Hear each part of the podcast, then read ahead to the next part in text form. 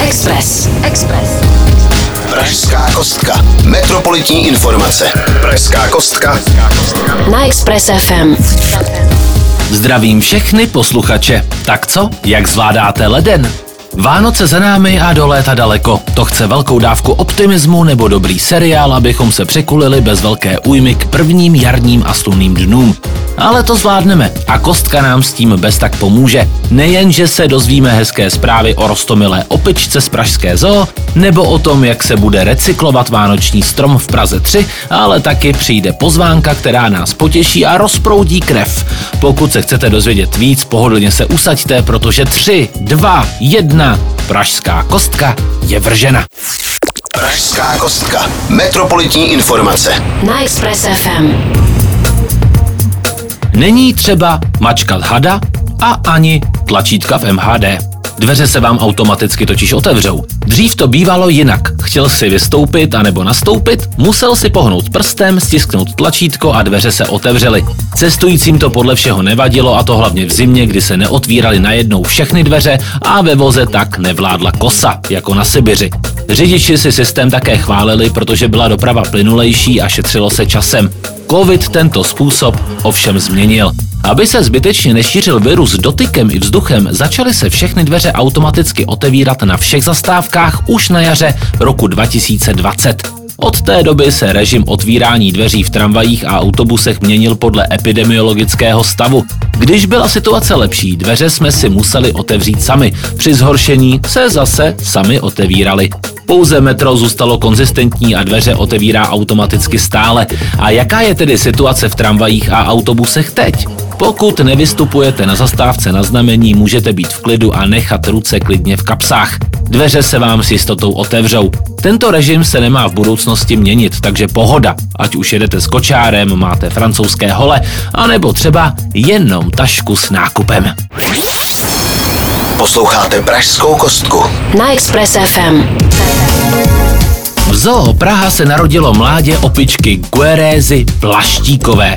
Přestože se venku pohybují teploty kolem nuly ve vnitřní části expozice Vodní svět a opičí ostrovy je hezky teplo. Díky tomu se mohlo narodit dítě bílé mládě Guerézy Plaštíkové. Nevypadá, jako by mělo pláštík, ale jako by bylo celé plišové. Opičce se zatím daří dobře. Hlavně protože se o něj velmi pečlivě stará jeho máma. Je to zkušená pečovatelka, mládě je totiž už jejím 20. potomkem. Pokud byste je chtěli navštívit, je to možné, stačí vyrazit do Trojské zoo do expozice Vodní svět a Opičí ostrovy. Třeba hned zítra. Než mládě stihne vyrůst, však víte, že prťata rostou jako z vody a obzvlášť, když žijí ve vodním světě. Posloucháte Pražskou kostku. Na Express FM. Pražský primátor ukazuje, že to s dostupným bydlením myslí opravdu sakra vážně. Svůj starý byt nabídl městské agentuře. Možná už jste zaslechli o nově zřízené veřejné službě, která má pomoci zpřístupnit bydlení Pražanům v bytové nouzi. Jmenuje se Městská nájemní agentura, tedy ve zkratce MNA a provozuje ji Centrum sociálních služeb Praha. Tato služba má propojit majitelé bytu a lidi v bytové nouzi. Majitelům nabízí sadu důležitých garancí a služeb, jako jsou pravidelné hrazení garantovaného příjmu či opravy bytu. Vybraným nájemníkům pak poskytuje podporu při zabydlení nebo zprostředkuje sociální služby. Je to takzvaná win-win situace. A právě této agentuře svěřil svůj byt pražský primátor. Uvedl, že by tržním pronájmem asi vydělal o něco víc, ale pro něj je důležitá i garance a pomoc lidem v nouzi.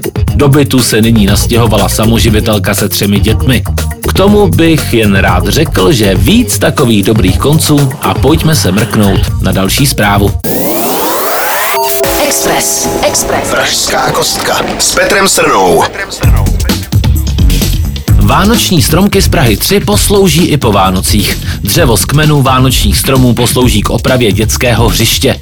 Jedná se konkrétně o stromy z náměstí Jiřího Spoděbrat, Lobkovicovo náměstí a Ohrady. Jsou to krásné vzrostlé stromy a byla by škoda dřevo použít třeba jen na zátop. A tak poslouží na opravu mobiliáře a herních prvků dětského hřiště na krejcárku. Už teď byly kmeny rozřezány v hostivařské pile. Prken se následně, jak už je zvykem, ujmou žáci střední odborné školy Jarov, kterou zřizuje hlavní město. Za úkol mají z dřeva vyrobit například kolotoč nebo věž se skluzavkou. Pokud zbude dřevo, mají z něj vzniknout atypické skříně, noční stolky nebo zahradní lavičky pro obyvatele domova důchodců. Tak ať jde práce od ruky, ale ona to vlastně není práce, je to jenom takové šolíchání, jak zaznělo v pohádce Lotrando a Zubejda. Posloucháte Pražskou kostku. Na Express FM. Nastupovat, zvedáme kotvy. Na Vltavě přibude další loď určená bezdomovcům. Bude se jmenovat Janus a na starosti bude mít Centrum sociálních služeb Praha. Neměl by to pro ně být velký oříšek, zkušenosti mají už díky provozu lodi Hermes, kde mohou lidé bez domova přespávat. Na lodi Janus je v plánu zprovoznit nízkoprahové denní centrum. Lidé bez domova budou moct během dne přijít a najíst se, umít se nebo získat nové oblečení. Těchto služeb je stále málo a potřebují kapacitně posílit. Loď měla původně začít působit už v roce 2021. Bohužel kvůli technickým potížím se otevření lodi opozdilo. Nastaly totiž nečekané potíže s ukotvením lodi, tak snad už jsou věci na dobré cestě a nic nebrání symbolickému vyplutí lodi k lepším zítřkům. Express. Express. Pražská kostka s Petrem Srnou. Výstava štvanické lávky byla zahájena. Jako Romeo a Julie v odloučení se už brzy spojí Karlín a Holešovice. Stane se tak díky lávce, která se tento týden začala stavět na ostrově Štvanice. Zkuste si typnout, jak dlouhá bude. Máte odhad? Tak schválně. Skoro 300 metrů. A hádejte, kolik bude stát? Hm, taky 300, ale milionů.